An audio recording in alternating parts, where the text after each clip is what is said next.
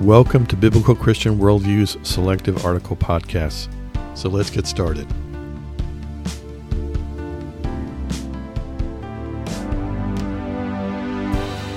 Today's article is entitled Never Trust a Person Who Says, quote, the Bible says so, unquote. I read an article recently that did an excellent job of challenging man's twisted use of Scripture to justify slavery, apartheid, and torture as historically acceptable human practices.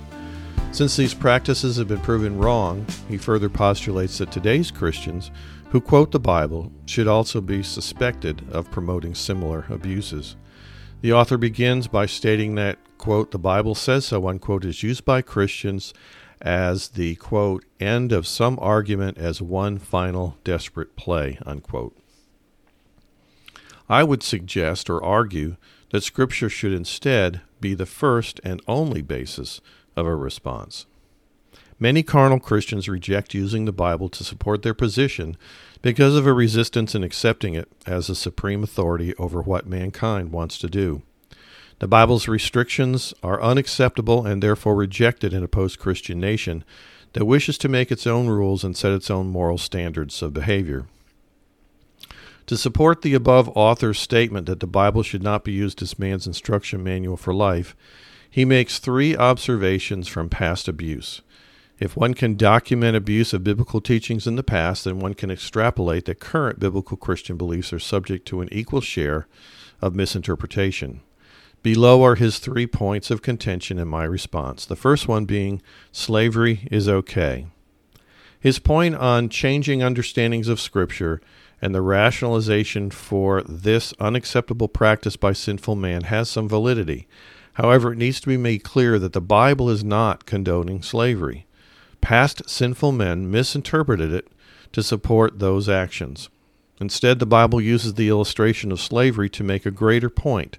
For example, Ephesians 6 5 through 8 can be taken out of context by ignoring the following verse, verse 9, which reads, quote, Masters, do the same to them and stop your threatening, knowing that he who is both their master and yours is in heaven, and there is no partiality with him.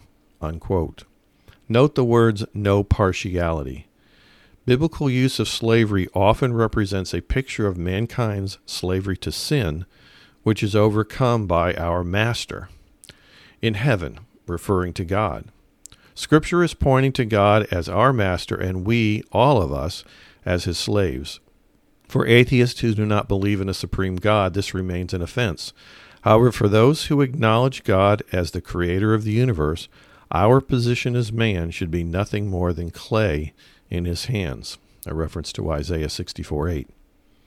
Another similar verse the author did not mention is Colossians 4 1, which reads, quote, Masters, treat your bondservants justly and fairly, knowing that you also have a master in heaven, unquote. Again, master is capitalized and it refers to God, and slavery or bondservant is used as an illustration of our relationship with God. Slavery is used not as something the Bible condones between men, but as an illustration of the way we need to see our relationship with God. Just because this view was twisted to support slavery in the past does not justify trashing biblical systematic theology today. The author's second point was, quote, apartheid is fine with God, unquote.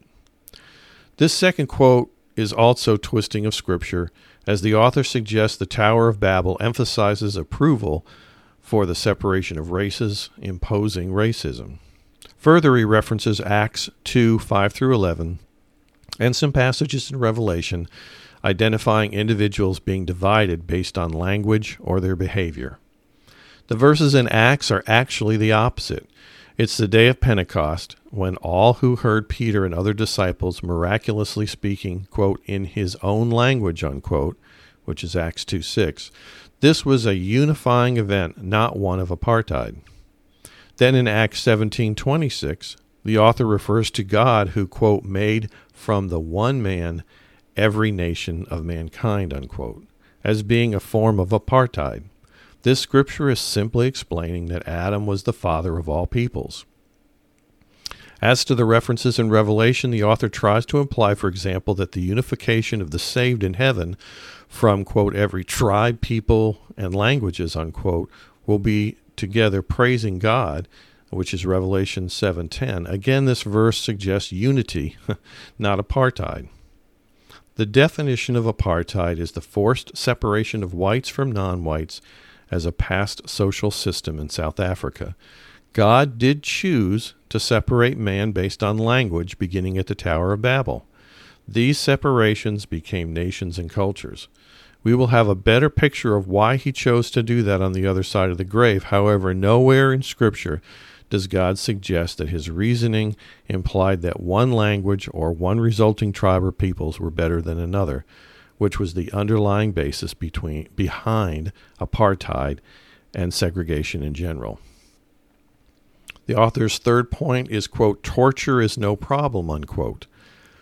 The author's final point was that God supported torture in the Bible. He referenced Deuteronomy 17, 2 through 4, as the historical example of religion being used to justify the persecution and incarceration of Jews and Muslims by Catholics during the Inquisition.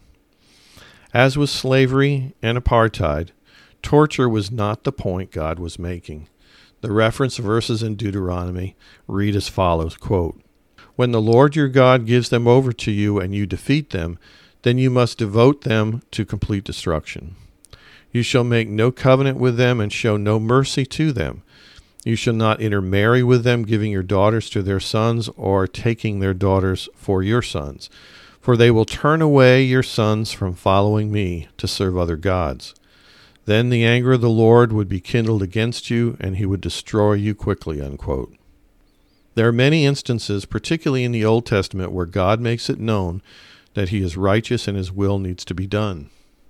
In the examples above, God is warning his people that to allow the Canaanites to intermingle with the Israelites will be their destruction through idolatry and immorality. If one has an eternal perspective versus a temporal one, the righteousness of God needs to be respected. God is not suggesting quote unquote torture for the sake of unjustified punishment. He desires to keep a sinful nation under his authority. The harsh reality is that to turn away from God on this earth, in this case by losing their faith through intermarriages, is to be separated from him forever. Matthew 25:46. So in conclusion, throughout history Christians have used the Bible to justify anti-Christian behavior. Today as we look back on those errors, it becomes greater fodder for the destruction of biblical Christian faith and our beliefs of today. If man misinterpreted key biblical concepts in the past, likely slavery, apartheid, and torture, why should one trust what biblical Christians believe today?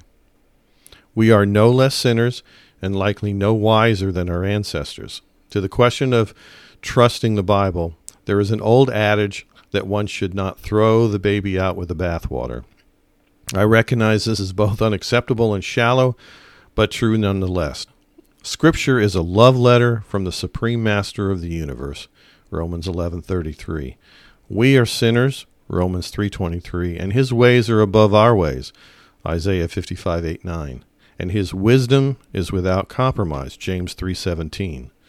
We have and will continue to make mistakes and fall short, However, to summarize using the author's quote from Revelation 21 4, God has a redemptive plan when the old order of things has passed away, and there will be no more death or mourning or crying or pain. This is what those who will spend eternity in heaven will experience. However, those who reject God's love letter as an instruction manual to mankind in favor of a God who is solely viewed as love with no responsibility for following his commands, James 2:26 will sadly not be able to take advantage of that redemptive plan. God bless you as you consider these points. Today's podcast article was brought to you by bcworldview.org, providing honest reporting and analysis on the intersection of contemporary issues and theology based on a biblical Christian worldview. May God bless you as you continue to walk through this life with our Savior and Lord.